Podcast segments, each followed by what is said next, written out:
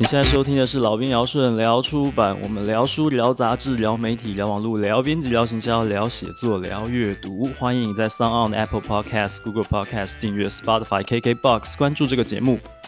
在老编姚顺的编辑职业生涯里面，曾经有很长一段时间呢是做所谓通俗文学的。今天邀请到的这位作者呢，虽然不是我主要负责的作者，可是呢，我们算是有点交情。我们来欢迎孟若妍。嗨，老编好，各位听众朋友，大家好，我是孟若妍。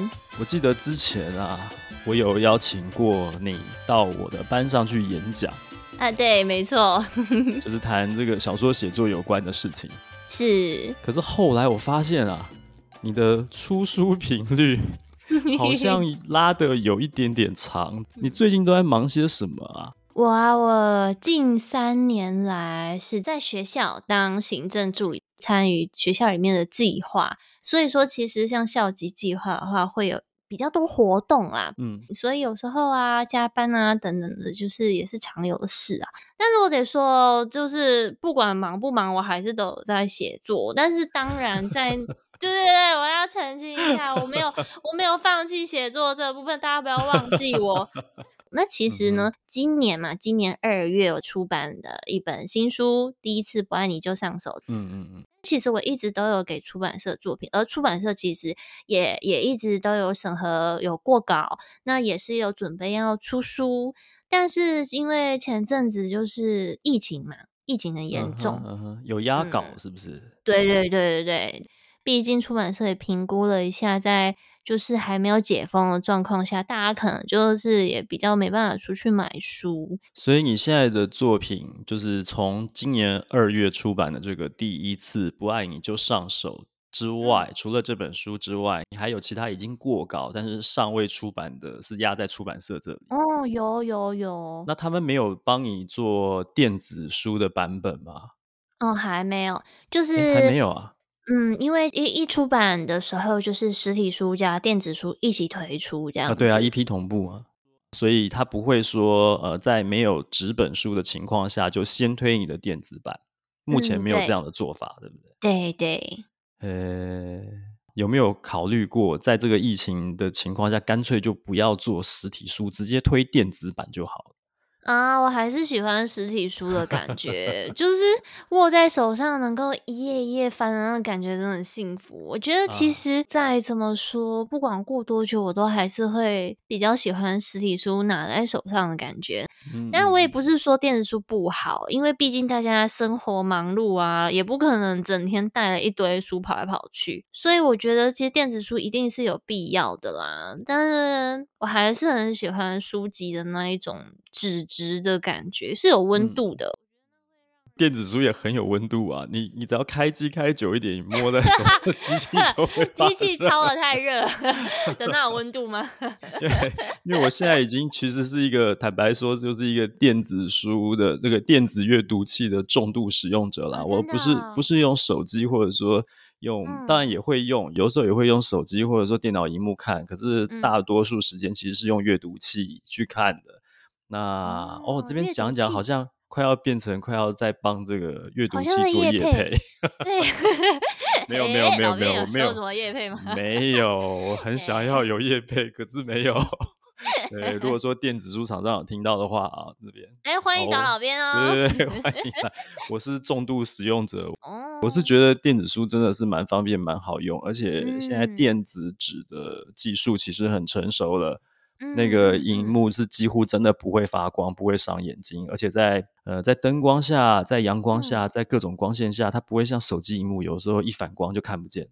哦，好，它就真的像，对，真的像纸一样。嗯，那这样我知道了，那我就推荐大家就是买我的实体书跟电子书哦，一起买吧。那电子书应该要今后在出版社的这个行销活动上面来讲，就是别忘了。真的要好好的去推一下电子书了，真的，这是一个趋势了。趋势真的是趋势。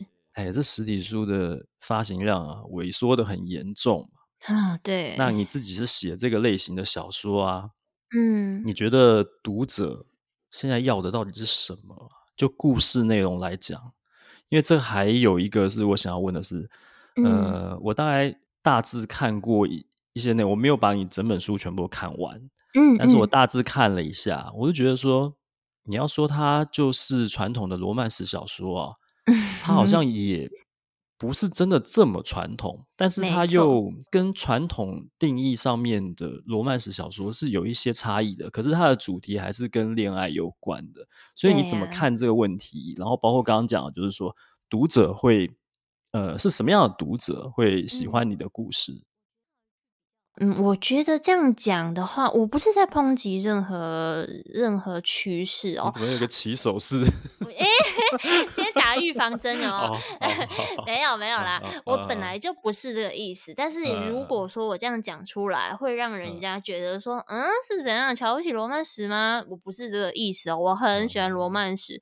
我小时候国中的时候，那种小小本的那个小说，霸道总裁类的那种，在红遍大江南北的那一种，我。就觉得说，哎、欸，其实他们写的就很有才啊。嗯嗯嗯。我的意思是说，我的文风本来就是打从一开始就是比较偏生活化，或者是而且还带有一点，就我很喜欢有一点小悬疑的感觉。我觉得如果说在阅读的过程当中，能够让读者一步一步的解开谜团，是那种很过瘾的事情。所以说，嗯，我会觉得我的小说算是一种罗曼史的变形吧。那为什么？为什么到现在写写作也也也就真的很多年了？我看哎。欸超过十年，十几年了，了十几年了。你这样子会暴露你的年纪。哈哈，没关系，没关系，没关系，反正都老妹了。老妹也是妹啊。哦，也对啦，也对。然后，然后，哎，我刚刚讲哪里？哦，对，然后变体了，对，罗曼史的变体。对对对，嗯，写了十几年的小说了，为什么到现在还是呃在写爱情小说？当然，在这个过程当中，写作的过程当中，我有写奇幻类的小说、奇幻冒险类的小说，但那都是仅限于就是电子书，那就真的没有出版实体了。嗯、但是我出版实体的部分，为什么还是脱不开爱情小说的部分？我觉得很大的原因就是，其实就好卖，真的就是。嗯爱情小说真的好卖，就是因为愿 意花相对多钱去购买小说的族群，可能就是比较偏好爱情小说带来的一种脑内飞的感觉，我觉得啦。但、嗯、但是因为我觉得说现在，因为会会嗯会跟着我的读者，我觉得他们的口味不是这么纯正的罗曼史的那一种，说霸道总裁式的。啊！你给我过来啊！真的吗？怎样怎样那种？不是那种，不是那种啊！不要这样子。然后呢，就是我我才不屑你那么多钱呢。然后他就会一直就是被砸钱的那种。嗯、对，我觉得不是这一种类型，不是这种口味的人。嗯，其实啦，我觉得我后期的作品会真的比较偏向现实面。嗯，对，就是不是那么粉红泡泡的，嗯，但是又能够从中得到一点日常生活中的小温馨，那些是非常非常真实的。嗯，我这么说好了，嗯、这样一个类比好了，就是说传统的本格派啊，这些推理小说里面，嗯、其实每天发生的这些什么凶杀案啊、谋杀案这些东西，那是一个比较极端的状态。对，对一般读者来讲，根本不可能你你生活周遭、你的生命历程里面会遇到这些事情。嗯，就出现了所谓日常解谜，就是只是日常生活中的一些轻松的小东西，然后呃推理呃就不是说离读者这么远，它有可能很贴近你的生活经验的。那孟若言的小说就是 OK，他传统罗曼史可能人设很很极端啊。男主角一定要是总裁啊，不然就是贝勒爷啊什么的，一定都是这 种高富帅，然后非富即贵这样。没有，其实这个一般的大学生男生、上班族男生，就是跟你年龄相仿的这这这种比较写实的设定，是孟若言呃比较着重的部分这样子。嗯，对，就是你就是罗曼史界的日常之谜这样子的风格。因为我觉得，其实人的生活当中就已经充斥着很多悬疑的地方了，你不觉得吗？对，其 实很多就是现实生活，其实有的时候比戏剧还要荒谬，就是这样子。那没有办法讲道理的。刚刚在讲说最近在忙什么？除了学校这边有一个政治行政的这个计划的工作之外，我记得你自己有开一个工作室，然后有诶有接一些案子。嗯这个工作室是叫做谈个恋爱吧，是不是？对对对，谈个恋爱工作室。那这个工作室其实主要就是，啊、呃，应该是这样。我之前就是会遇到一些人，就是他们有想要记录的事情，比如说他们想要记录自己跟猫小孩相处的过程啊，或者是说他有一些话想要对父母说，但是又不知道怎么陈述，不知道怎么表达。那我就会觉得说，如果说我能够做出一种。文字性质的刻字化的礼物书，我用会谈的方式呢，所以才会是谈个恋爱嘛。Oh, 我就是用透过会谈，然后呢，纪念大家那种说不出口的爱，然后。委托人就会来跟我会谈，我会跟他们签订合约之后，我就开始撰稿。那撰稿的话，我会问他们是想要用怎么样子的方式，形式都定了之后就撰写。撰写之后呢，就是也是限定说大概可以来来回回调整几次文稿。定案了之后，我就去做排版。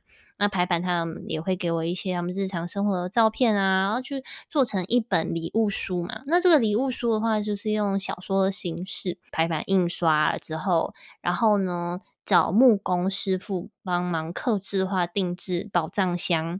那这个宝藏箱也是请金工师傅去帮忙，就是装饰一些，就是真的像宝藏箱的样子，就是可以开锁的那一种。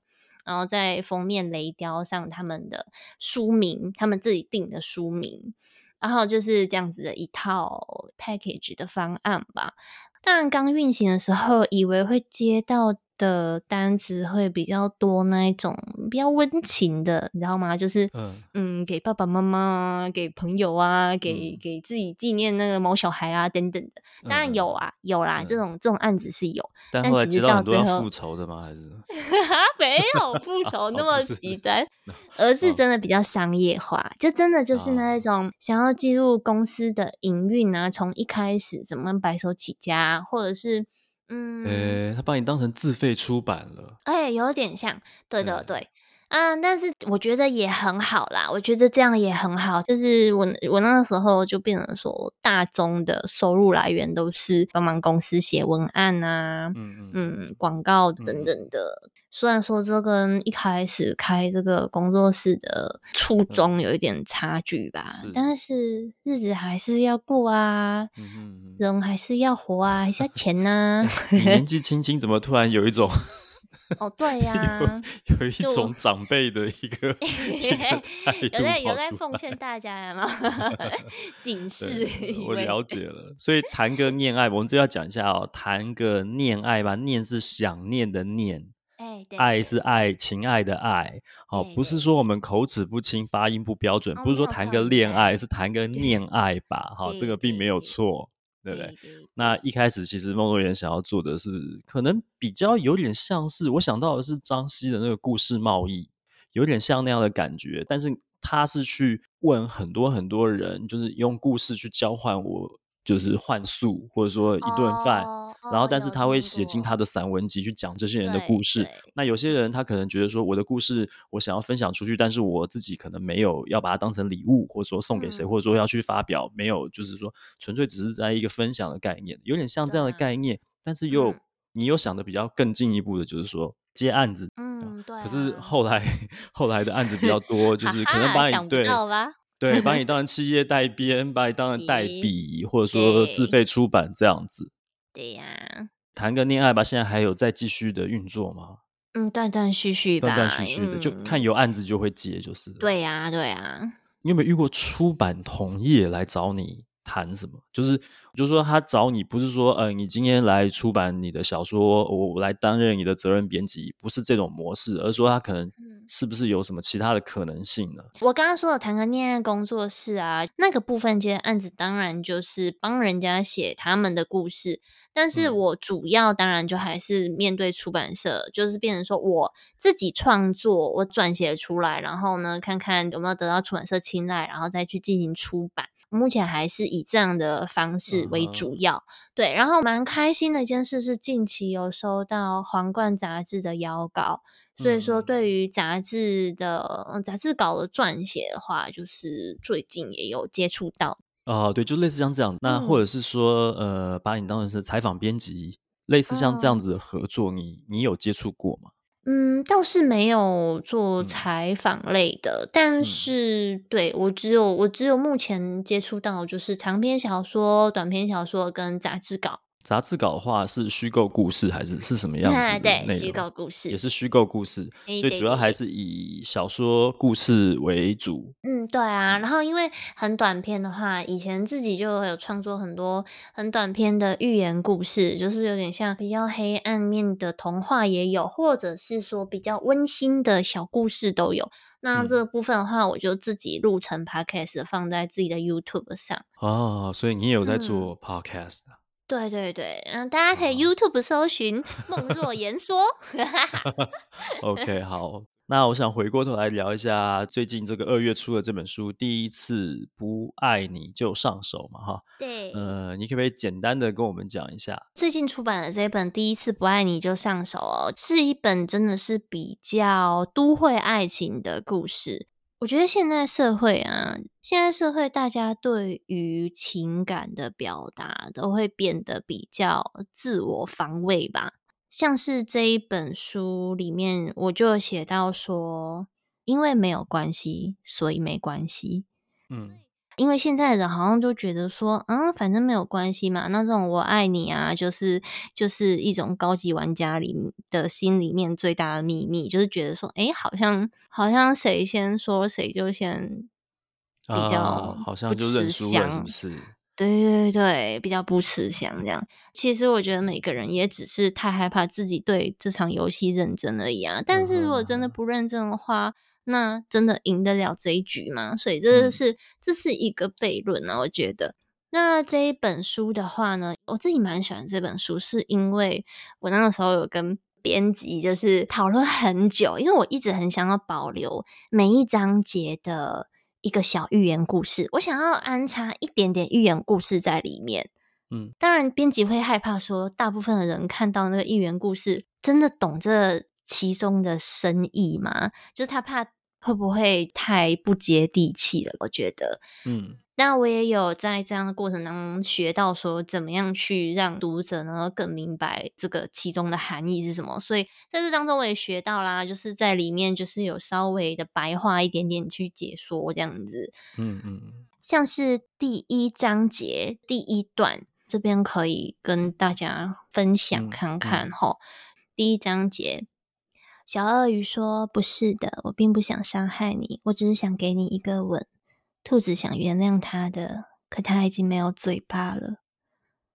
啊，所以说，对，小鳄鱼有有些有时候人就像小鳄鱼一样，嗯、他。他不是想要伤害另一个人，嗯，他是想要用他觉得好的方式对待另一个人。可是另一个人可能不这么觉得，他对他的好可能是对他的害处。那想要原谅的，可是已经没有嘴巴能够原谅了。所以，嗯、所以我有写一段，比如说，就是我会写一个副标题，用英文写，But that is the way I love you, but that is no way to forgive you。可是这个、uh. 这当中也不是说谁对谁错，两、uh. 个人都没有错。可是如果爱错了方式，就是一件要命的事。嗯哼、uh，huh. 对，其实这个还蛮好理解的、啊。而且我觉得你如果，嗯、对不起啊，这样讲我不晓得会不会得罪人。可是 像你这样子的这种。极短篇的故事啊，它说不定其实才是当代读者最能够直接摄取的。我觉得编辑担心的点，我反而好像反过来了。我就觉得说，你其实不用再写那些故事，你直接 对，你不用对，你就这一 句直接丢在 Instagram 上面，哇，这是超有道理的，哇，就是在这么短篇的情况下，就营造出了一种惊悚感，可是又完全可以理解，就是在讲人跟人之间最最可怕，就我自己也觉得最可怕的就是。我是为你好，所以做了这件事情，但是这件事情完全彻底的伤害对方。对啊，就是基于爱，以爱为名在伤害，然后你还真的不只是你不没有嘴巴可以原谅他了，你根本就你没办法责怪他，因为他是为你好，哎，所以你就要完全接受这样子的一个情绪勒索。对 对，就是我觉得日常生活当中，就是难免会充斥这样的事情。嗯因为人人被上天设定来，只能够知道自己怎么想，人是没有办法知道对方怎么想的。对，所以说人也只能够用自己的角度出发去做出自己认为对的事情，自己认为好的事情。嗯，这就像人被设计来没办法看到自己的脸一样。嗯，所以说我们也只能够透过其他人的给我们的反应，去知道说自己做出的表情是适合不适合。嗯，就是所以说人跟人之间的相处并不是那么简单的。嗯嗯嗯，所以说我觉得说要求人要有同理心，就是一件很违反人性的事情，因为人本来就是只能知道自己的心啊。嗯，但是透过交流，却能够越来越增强我们同理心的这样子的一个能力。这当中也都是透过碰撞、拉扯，慢慢的学到的，也只能尽所能的越学越上手一点。嗯嗯 嗯。今天非常感谢孟若言大师的这一个开始、欸啊，好像好像变得很严肃。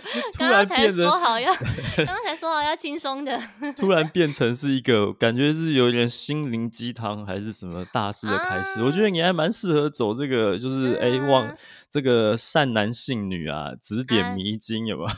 然后我也觉得很适合。如果有这件事情，我可以越鸡汤赚越多钱就好了。你这应该你的那个呃，脸书或者是 Instagram 要持续的这个去经营它，你可能。啊不能不能摆着不动啊！哎、欸，真的哎，那个我编辑才前阵子才说我这部分，他就说他就说我要懂得经营呐、啊，他就说看我的脸脸书都没什么在发文。他前一阵子我想要分享一件很有趣的事情，前一阵子啊，他就跟我说若妍。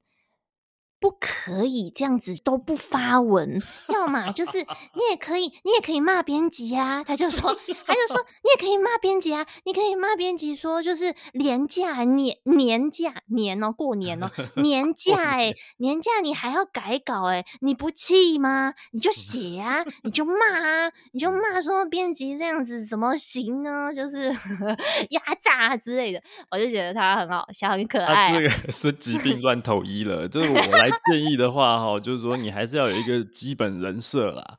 对，如果你的人设是这种呃温和的、正向的，然后可以 讲一些故事，瞬间可以给大家好多启发，对你好懂那种感觉，这种走疗愈系的陪伴的感觉的这种哦，就其实不太适合去 在网络上乱发脾气啦。那这个在网络上，结果 结果我还是发不了脾气，因为我就是其实我真的不气呀、啊，因为我我打从内心的觉得说这个是很好的事情，能够在出版之前让我有机会再审视一遍自己的。搞得再加一点桥段，我觉得这是很幸运是 lucky 的事情。但是没办法，就是要发文，然后我那时候也只能够就是发一些真实的东西。就是我就是我记得我好像有发过一个文，就是说，哎，我清晨把稿子交过去，然后看见编辑大人传来讯息，写着说，哎，也太早了吧？嗯，我没睡啊。我心里想说，我整夜没睡啊，像嗯，也太早了吧？是觉得我早起吗？嗯。你果然还是需要这个 学一下 经营社群。这社群上面，对啊，这个我们可能节目下节目我们再聊。好好好，对啊，就是社群要经营了。然后现在脸书其实这个这个触及率也不是很好，触及率真的很惨哎。我觉得现在的脸书真的发文好像就是把把文字丢到水里面一样。我前一阵子才在自己的粉砖上面讲啊，我说现在脸书其实有一个很大的进步啊，嗯，它现在对于这个用户的隐私权的保护做得非常的好，就你 po 什么文哦，都只有你自己看得到而已，这隐私权保护实在是太棒，Wow，Amazing，结果那一篇就是相对来讲这段时间触及率是比较高的，大家心有戚戚焉吧。好，那接下来我们要赶快来进入下一个单元了。这个单元就叫做抽到什么答什么。哈哈，这个访纲里面我已经给了你二十题，有的有的。对，但是现在我已经全部把它打散了。嗯，顺序打乱了吗？你现在看到的顺序就跟我这边的顺序不一样，所以现在由你来选号码。你选到什么号码呢？嗯、我们就来一定要回答哦，哦要真心回答。好，好，好，OK，可以，好，没有问题。好，那你对，那你现在给我一个号码吧。嗯，八号。八号是最喜欢哪一部小说？为什么？啊，那我一定说那个啊，第一次不爱你就上手啊，因为我觉得、哦、不能说自己的作品，要说一个要说一个你阅读经验里面的、嗯、的的作品。好好好，那我我知道，我知道，我觉得我很喜欢陈秋千飞翔的圣修伯里这本小说。嗯嗯，它大概是怎样的一个故事？其实这本小说是翻译小说，那那故事发生在一个马戏团里，那这些马戏团呢，都是一些少女。那这个团长呢，他每隔一段时间就会抽选出，嗯，某个项目就会有某一个明星团员这样子，好，会培养起来。比、嗯、如说歌手就叫安徒生，驯兽师卡夫卡，空中飞人是圣修伯里。那所以说，大家如果说对文学很有兴趣，大概就会知道说这个是怎么样去定这个名号的。嗯，圣修伯里就是写《小王子》的那一位作者。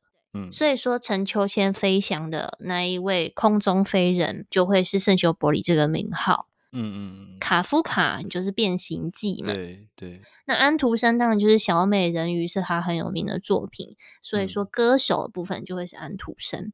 嗯，它里面呢，就是有一些尔虞我诈吧，还有一些就是美好的表象下需要承担的一些真相所带来的痛苦和压力，但是呢，它最终。还是告诉大家，所有人努力的最基本的原因，都是因为很纯粹的爱，不管是对家人的爱，或者是对一种义气啊、有友情之间的这个部分。嗯，我觉得里面的团长讲过的一句话让我印象很深刻。团长是莎士比亚，那莎士比亚呢，他勉励学员的一句指示让我印象深哦。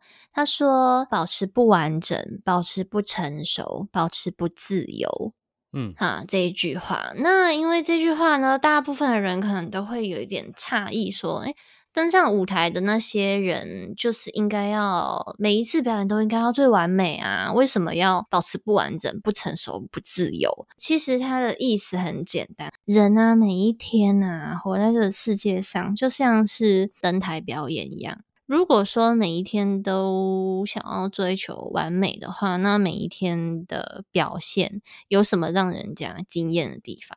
他会觉得说，他不要他的团员每一次都是完美的落地，或者是完美的挥鞭子，或者是完美的歌声。嗯。他认为那些瑕疵是美好的，这样子也才能够让每天来观赏的观众看到不一样的演出。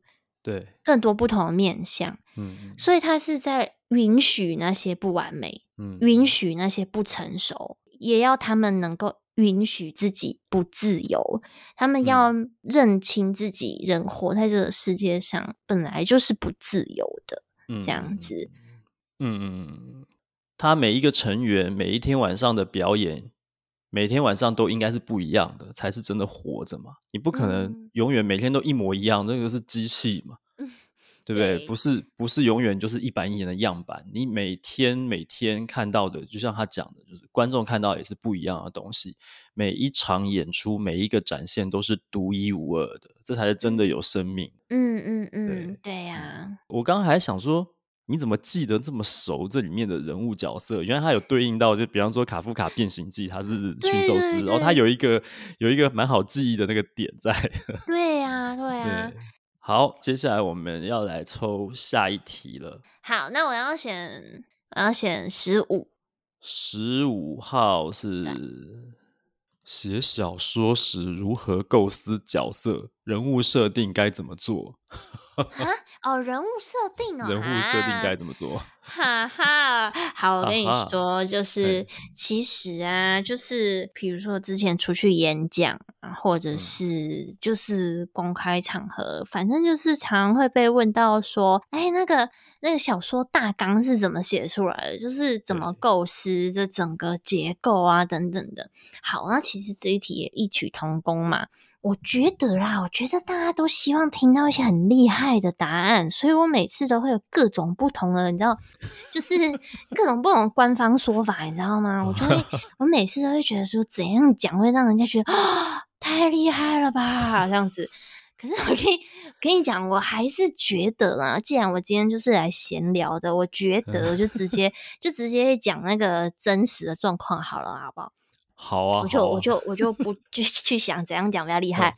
哎，我。其实就是看着空白的 Word 档，我就看着哦，我就看着哦，然后呢，我就我就看了一下之后呢，我就会开始马上把视线嘿看到我的键盘，然后看到的第一个第一个注音符号，OK，我如果今天看到的是吃啊，啵啵啵啵这个吃，我就会觉得说吃啊吃有什么有什么姓氏是吃开头，吃吃吃人陈好了，吃人陈好。所以这个主角的名字就是姓陈。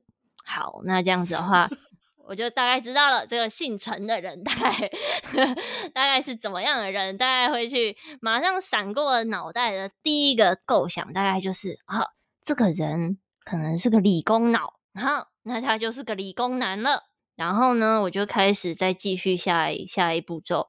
我如果再看一下我的键盘，嗯，我看到一。啊，一一一一昂杨好了啊，那这样子的话，这个另一个角色可能姓杨，然后好，就是这么的没有任何任何任何的一个一个道理可言的一个一个在拼凑一个角色的过程，是不是非常的无趣呢？如果你这样子。你这种方法如果成立的话，那我在福大开的课是在做什么？所以 嘛，我就，觉得说怎么办呢？该讲真话吗？还是应该要说一个好？不然这段剪掉好，我再想一个比较厉害一点的。剪掉，抽到什么打什么，要讲真心话。哎、你果然是每一次的演出，每一次的呈现都是不一样的。你确实是好好的活着。对，哎，写小说的时候要怎么构思角色啊？不用构思了，直接看键盘。第一。一个第一个注音是什么，他就姓什么，这样一切用 命运安排，非常好。其实这就是我想要问出来的。我跟你讲，我的个性就是这样。最近啊，比如说最近在装修房子，然后我就会觉得说，人家会觉得说，那个还有这样子的话，这个配色这样会好看吗？我都会觉得。啊，没关系啦，反正就是这个颜色好刷下去，有没有？刷下去不好看，嗯、我们再用其他的办法去装饰这个东西，就是跟我写小说的概念是一样的。反正好，我这个名字定下去哈，啊不好听没关系，之后再说。或者是说，这个人就是我，我有很多小说是这样啊。我记得我有一本小说，就是我写了第一章节的时候，我写第一章节的时候。嗯，我还以为我写第一章节里面的那个男生会是男主角，嘿，没想到他是个男配角。我在第二章节才突然想到啊，不然男主角在第二章节出现好了。是不是很衰？太好了，我跟你讲，这一集绝对不要叫粉丝来听啊！这 完蛋了。你今天这个节目完全就是真的把你的形象完全颠覆了。没关系，那个、就是闲聊嘛。读者、读者、粉丝知知道你是这样的人吗？没关系哈，我读者反正跟着我读者也是不多嘛。感谢孟若妍小姐今天在本节目呢尽到了一个做效果的责任。我没有做效果哎、欸，这都是我真心话，糟糕，这才是我真面目。我的妈呀！好好，那我们再来抽下一题好了，看下一题。嗯，来给我一个号码。哎、欸，对好，是我要讲，对不起，我还在等你，对不起，对不起，我一直等到节目结束。好，那就来一个二十号好了。二十号，嗯，如何如何创 作出可爱又迷人的反派角色？这你不用回答，我帮你回答，就是先看着荧幕。对对对，然后低头看键盘。对对对，答对。第一个注音符号是这是什么？欸、果然是老编聪明。反派就姓什么？这你这感觉有点重复。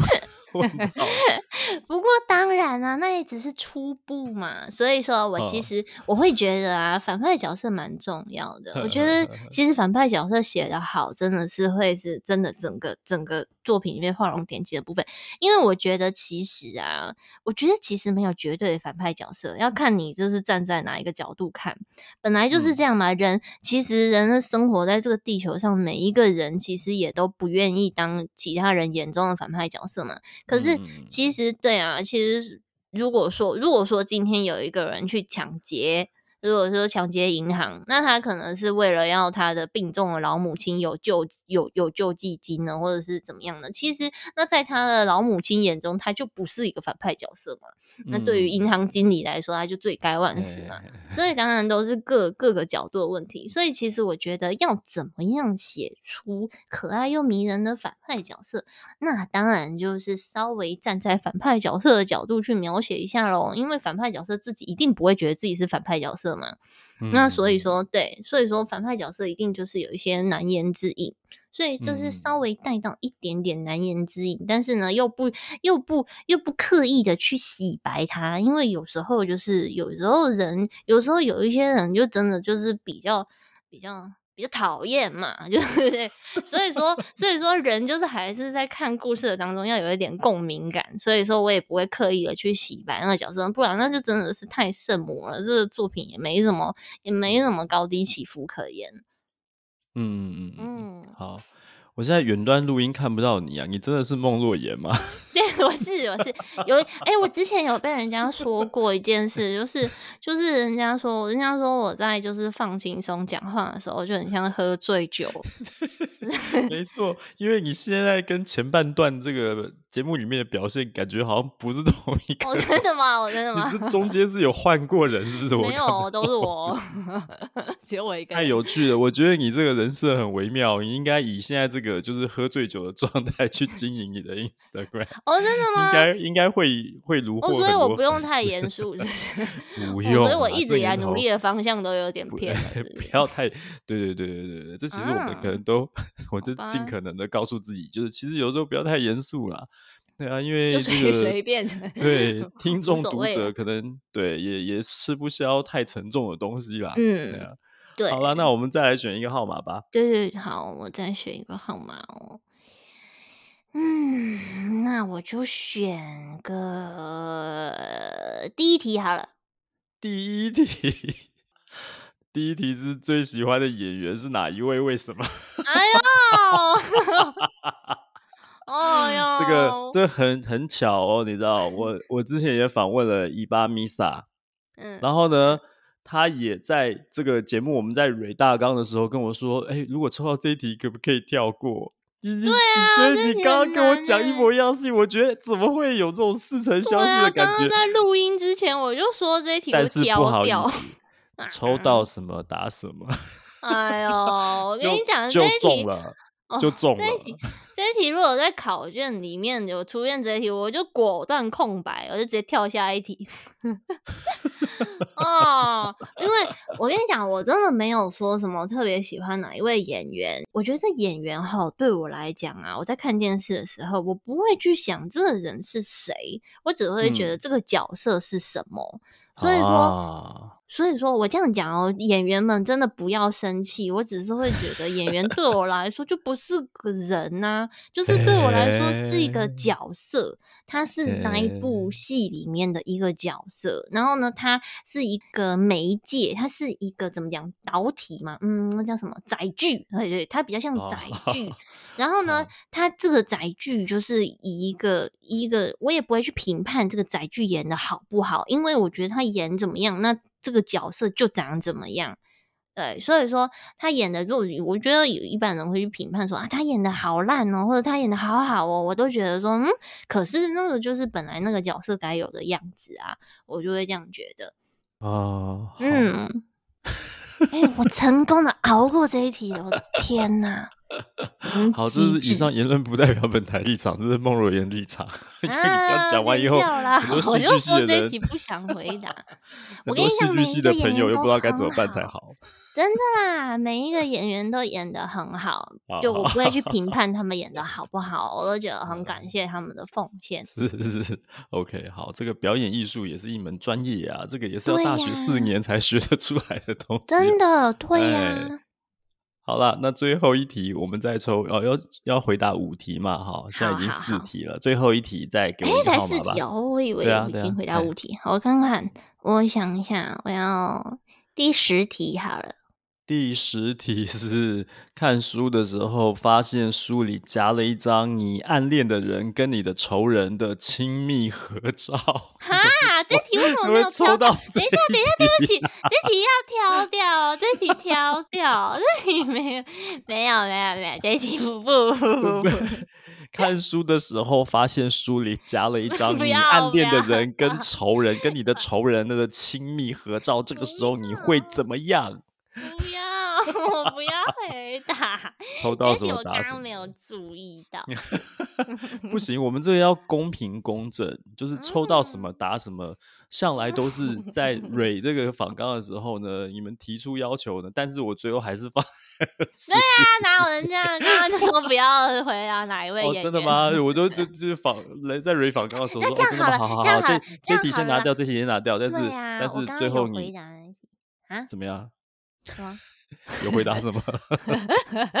我说我刚刚有回答哪一位演员了，所以这题拿掉。我们就是 trade trade off，我们就是对 交易。这题是很好发挥的耶，这个题真的，如果如果这题很有可能变成你下一本小说的主题。不要，不喜欢。嗯，果然还是有一些情感上的包袱。嗯，不是，我只是会觉得，我只是会觉得这个事情。不会发生，哎、欸，所以才这个天马行空、胡思乱想啊！嗯、可以回答一个。我跟你交易，我跟你交易。刚刚那一题哪一位演员有讲了？所以不是不是不是这样好了，这样好了，你就变成这样好了。嗯、你的小说里面的角色啦，柳橙汁是不是？柳柳 橙汁，柳橙汁在看书的时候发现了这个书里面夹了一张他 暗恋的人跟他仇人的合。你觉得柳橙汁会怎么样？你创造出来的角色，嗯、这样可以吧？柳橙子，柳橙子会希望孟若言不要回答这一题。哎、欸，连虚构角色，希望孟若言坚持己见。没有，没有，没有，是。是柳橙汁怎么样？哎，不是你，不是孟若言会怎么样？我，我的意思其实是说，就是这个、嗯、这个状况啊，嘿嘿就是在我的世界里是不允许发生的。所以说，我会觉得自己笔下的角色也不能够惨遭这种衰事，是不是会觉得，哎，就这样？哎，真的吗？对对对对对。好，我再选一题啊，来喽。好吧，好，那你再选一题哈。再给我一个号码。我要选第十八题。第十八题是，哎呀，这题很无聊啊！写作时缺乏灵感怎么办？你会做些什么事情？缺乏我知道啊，就是你就是会 看着萤幕，然后突然低头看键盘。对，好聪明哦！好了好了，我认真。同一个答案，打遍天下，用一个用一个答案打遍所有的题目。好了，你缺乏灵感的时候，你会做什么了？我缺乏灵感的时候，我会告诉自己，没关系，不要写了，不要写了，不要写了。好，不要写了。然后呢，这个时候呢，当我发现自己。坚决觉得自己不要写了。当我告诉自己说没办法，写不出来了，这个时候我的 我的我的内心就会产生一种反抗心理，然后呢，就会滋生一种啊，杨若元，你居然说，哎，我刚刚是不是讲我的真名了？对，好，没关系，没关系，好，没关系，可以啦，我也我也没有刻意隐瞒这件事。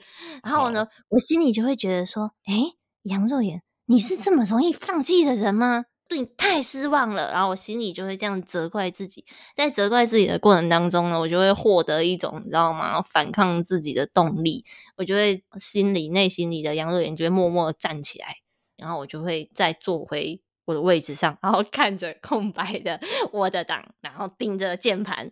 通常这个时候就会成功的，就是用激将法把我自己激出一些灵感来。所以说我缺乏灵感的这个状况，大概不会超过半天吧。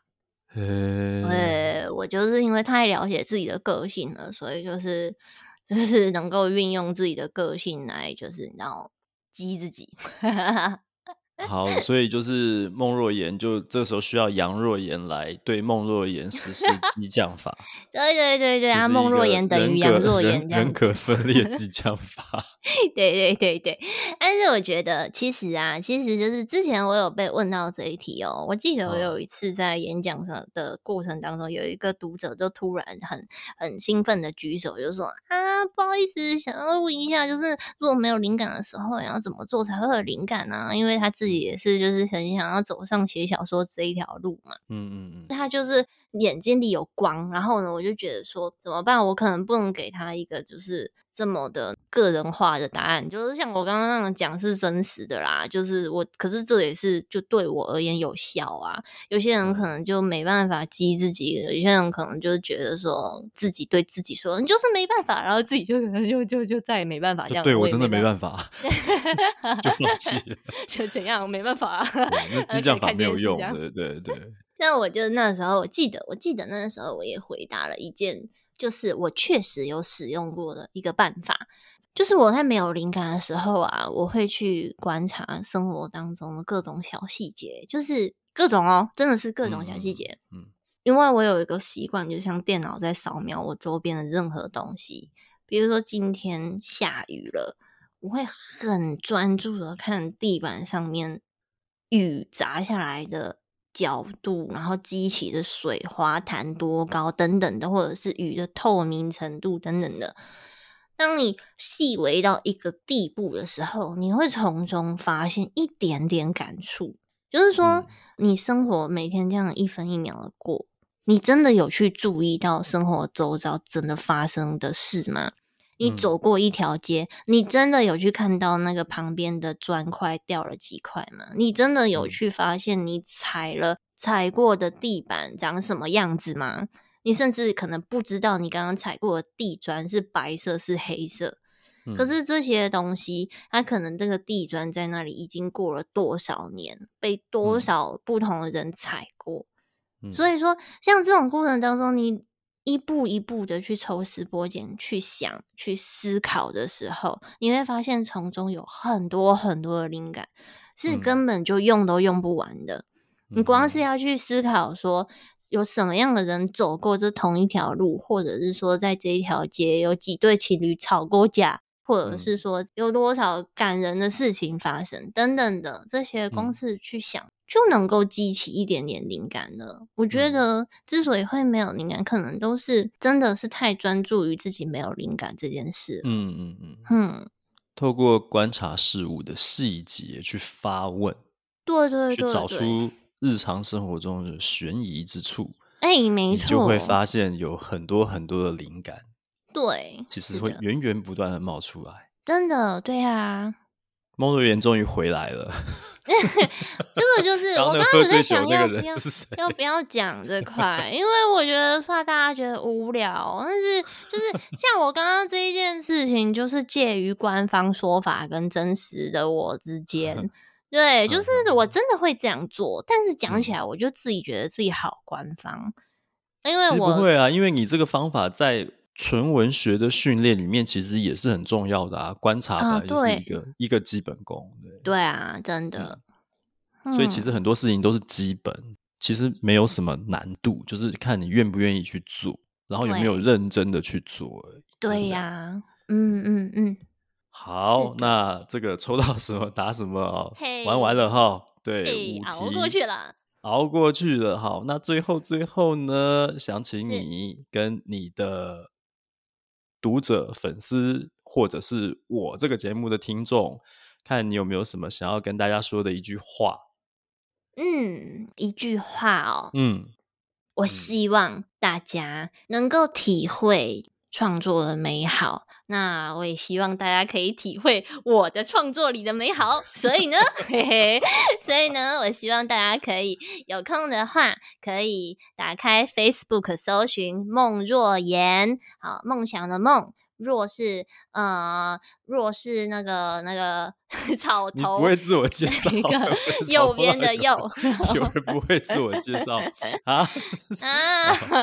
好，梦若啊，反正老编会打在那个标题上，对，梦想的梦，然后呢，若是那个那个草头，然后再一个右边的右，盐是那个饮料，然后那个美颜色的那个那个盐，然后对女字边在开心的开的里面。好，就是搜寻梦若言，然后挂号言若梦。如果说问我为什么会有两个笔名呢？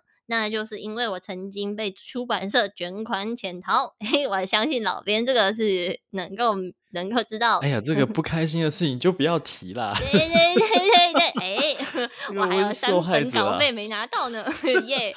我去演讲都在讲这家公司怎么倒的，真的吗？太嗨了！我跟你讲，谁能够体验这种对不对难得的经验？对呀，我觉得，嗯。然后呢，我觉得，诶，我我要就这个话题讲嘛，不要好了。好，总之呢，就是你们就是搜寻那个 FB 搜寻。孟若言，括号言若梦，括号就可以搜寻到我了。然后呢，嗯，刚刚有提到老编有建议我可以开 IG 嘛，对不对？所以呢，我如果有开 IG 的话，我一定就会在那个 F FB，我会在 Facebook，我的 Facebook 去做推广。好，大家就可以按进去。然后呢，再来就是我刚刚在节目里有提到我自己经营的 Podcast，那我的平台我用的平台是 YouTube，所以大家可以 YouTube 搜寻梦若言，空一格。说好，就是孟若言说就可以搜寻到我了。如果大家想要，就是稍微可能看看我的作品是什么样子的文风，哈，或者是说想要试阅，或者是想要免费的，就是看霸王书，嗯，都很欢迎，对，都很欢迎。对对对，大家可以上 Google 搜寻孟若言，然后后面加 Webly，就是我的那个。个人网站的一个网域啦，吼，就是哦.对，大家可以 Google 搜寻孟若言空一格 W E E B L Y 啊，就可以搜寻到我的个人网页。那我的个人网页呢，就会连接到我的各个专栏，然后我的个人网页都会分每一本书、每一本小说，好，所以大家想要看哪一本小说都可以按进去看。然后刚刚说到，哎、欸，你这个真的霸王书全部都可以给人家看哦。哦，我跟你说，就是，呃，我就是。呃，签约那个网络版权的那个就是奇幻冒险类的小说，我就是真的是全文免费给大家看，因为，哦、对对对，我那时候签这个约，就是那个出版方是希望我可以整个整个作品通通都是在他们的平台上曝光，哦、所以他们也很乐意让我整部小说都让大家从头到尾免费观看。但是实体书的部分是没有的哈。嗯，对对对，那就是，呃，那是奇幻冒险类的小说，就没有出实体书。对对对，那当然，爱情类的小说就目前出版到第十二本嘛。然后，那这样子的话，这出版的作品的话，就只有前三章可以免费观看这样子。好的，今天非常感谢孟若妍，感谢老编，谢谢各位听众朋友，有缘节目再相见了。好，没有问题，希望还有机会。好，谢谢孟若妍，谢谢大家的收听，谢谢，下次见，拜拜，拜拜。